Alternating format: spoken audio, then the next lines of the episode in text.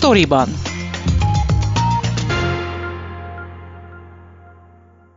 A sztoriban vendége ezúttal Fazekas Pálma, aki a ritka vagy veleszületett rendellenességekkel élőkről írt legutóbbi cikkében, akik bár úgynevezett ritka betegséggel küzdenek, de közben Magyarországon mintegy 7-800 ezeren vannak. Akár évekbe, évtizedekbe is telhet, mire eljutnak az orvosok a diagnózis megállapításához. Ez történt ugye Arany Kovács Rozáliával is, akinek a, akinek a történetén keresztül bemutatod ezt az egész jelenséget, Pálma. Ő vele hogyan találkoztál? Az egyik kollégánk ajánlotta figyelmembe Rozáliát, akinek két Facebook oldala is van, két Facebook csoportot is indított, pontosan azért, hogy a sorstársakat összegyűjtse, és mások tapasztalatait megismerje, és felhívja a figyelmet, ahogy ő mondja arra, hogy a ritka betegségben élők Magyarországon nagyon is sokan vannak, és több figyelmet érdemelnek. Így aztán megkerestem őt, és így készült az interjú. Érted azt, hogy már gyerekkorában is voltak tünetei, amelyeket nem tudtak beazonosítani.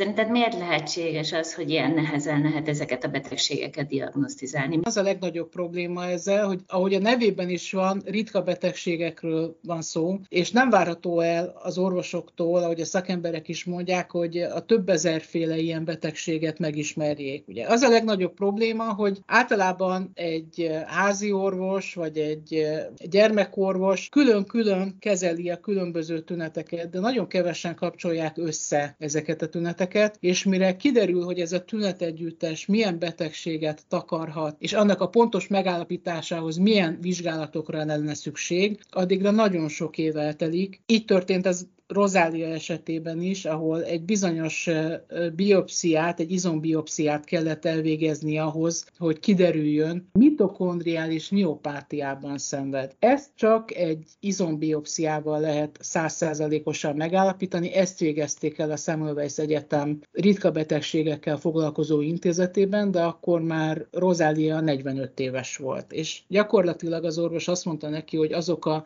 különböző tünetek, amik gyermekkorában jelentkeztek az ájulásos rohamokon keresztül a különböző izmokat érintő, végtagokat érintő betegségeken át egyéb más tünetekig, tulajdonképpen mindenre vezethető vissza. Tehát gyakorlatilag két évvel ezelőttig az egész életét befolyásolta ez a betegség, vagy annak a nem felismerése? Ez így van, és a másik fontos dolog, hogy ezek gyógyíthatatlan betegségek, tehát szinten tartani lehet egy-egy betegnek az állapotát, tehát nagyon fontos éppen ezért, hogy minél korábban kiderüljön, hogy pontosan mi az ő baja, és megkapja azokat a megfelelő táplálékkiegészítőket, vitaminokat, adott esetben gyógyszereket, ahol ez szóba jöhet, amelyikkel az állapotát szinten lehet tartani, vagy valamelyest elviselhetőbbé lehet tenni az életét. Rozália neked beszélt arról, vagy volt benne egyfajta csalódottság, hogy mi lett volna, ha mondjuk korábban rájönnek az orvosok, hogy milyen betegsége van, és akkor mondjuk korábban meg tudják állítani, vagy kicsit visszafogni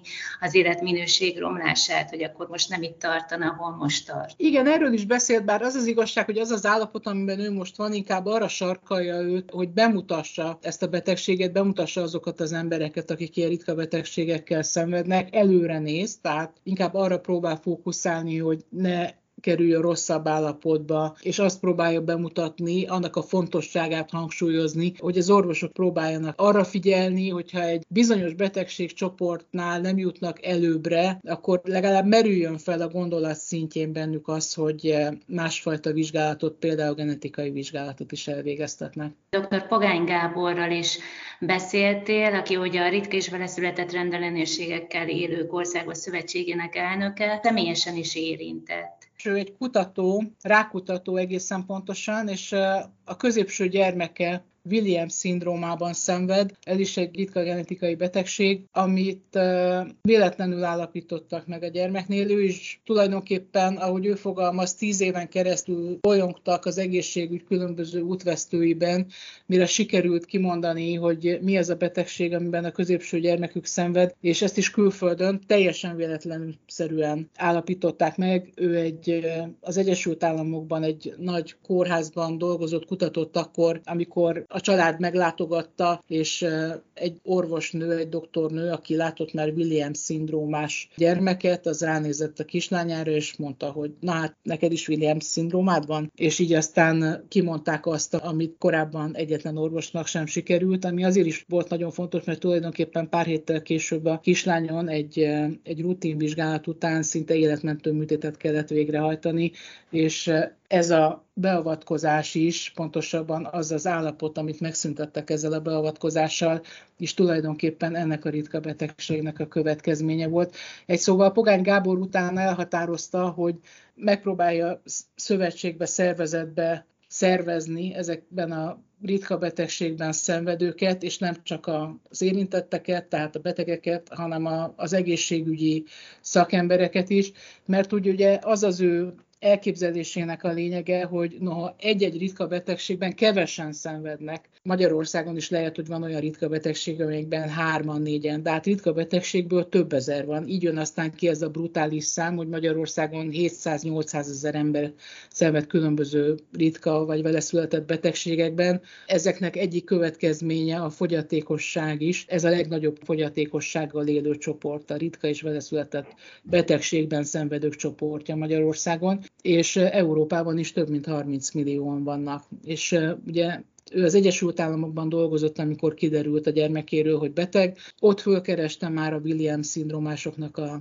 szervezetét, szövetségét, nagyon sok tanácsot kapott, és aztán ugyanezt megpróbálta megcsinálni Magyarországon, és kibővítette a különböző ritka betegségekkel szenvedők csoportjává, így jött létre a ritka és vele született rendellenességgel élők országos szövetsége is. Illetve ő azt is mondja neked, hogy vannak erre jól működő rendszerek más országokban is, úgynevezett erőforrásközpontok, ahol ugye nem csak az egészségügy, hanem például a szociális és oktatási rendszer is együtt működik.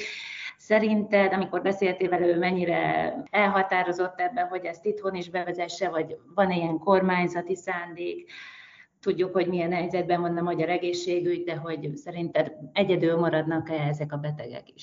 Hát minden esetre erőfeszítések történnek arra, hogy ez ne így legyen, és valóban, ahogy említetted, a külföldi példák azt mutatják, hogy ezeket a betegségeket nem lehet önmagukban kezelni, nem tudja csak az egészségügyi ellátórendszer megoldani, hanem más ágazatok is, például a szociális ágazat, az oktatásügy, a betegségekből következő fogyatékosságok miatt, illetve amiatt, hogy ez elképesztően nagy terhet ró a családra, ha egy ilyen beteg tagja van, mert az egész életminősége más, a rengeteg orvosi költség, amit ki kell fizetni, tehát kell egy olyan szociális háló is még plusz mögéjük, amelyik segít túlélni egészen a diagnózis megállapításáig, illetve utána, hogy az életkörülményeik valamennyire elviselhetők legyenek. Itt is azért ehhez hozzátartozik az, hogy nagyon sok család rámegy erre, nem csak anyagilag, hanem lelkileg beteg is, és nagyon sok a csonka család, mert általában egy ilyen betegség szét tudja robbantani a házasságokat, és ezt itt nagyon gyakran tapasztalják. Tehát ő ebből indul ki, és így kereste meg tulajdonképpen az egészségügyi vezetőket, az egészségügyi kormányzatokat. Azért mondom többes számban, hogy kormányzatokat, hiszen már ez az előző kormányzati ciklusban is elindult, illetve még korábban is elindult, és most jutottak el odáig, hogy külföldi példára, ahol ezek az erőforrásközpontok működnek, ahol a különböző különböző ágazatok, területek, tehát egészségügy, oktatás, szociális ügy együtt vannak, megcsinálják Magyarországon is ennek a mintáját, ehhez képezzenek szakembereket, ezen dolgozik most ez a szövetség. Tervezed-e majd, hogy folytatod ezt a témát? Amit tervezek folytatni, az az, hogy ennek az erőforrás központnak a felállítását, sorsát, illetve azokat a szakembereket, akiket majd remélhetőleg, ahogy ezt Pogány Gábor is mondta, jövő év őszétől képeznek, mindenféleképpen szeretném bemutatni, bemutatni, illetve szeretnék még olyan családokkal, érintettekkel beszélni, akik hasonló problémákkal, hasonló betegségekkel küzdködnek, mert azt gondolom, hogy nem csak a különböző világnapokon kell ezt a helyzetet bemutatni, érzékeltetni, hanem sokat kell vele foglalkozni.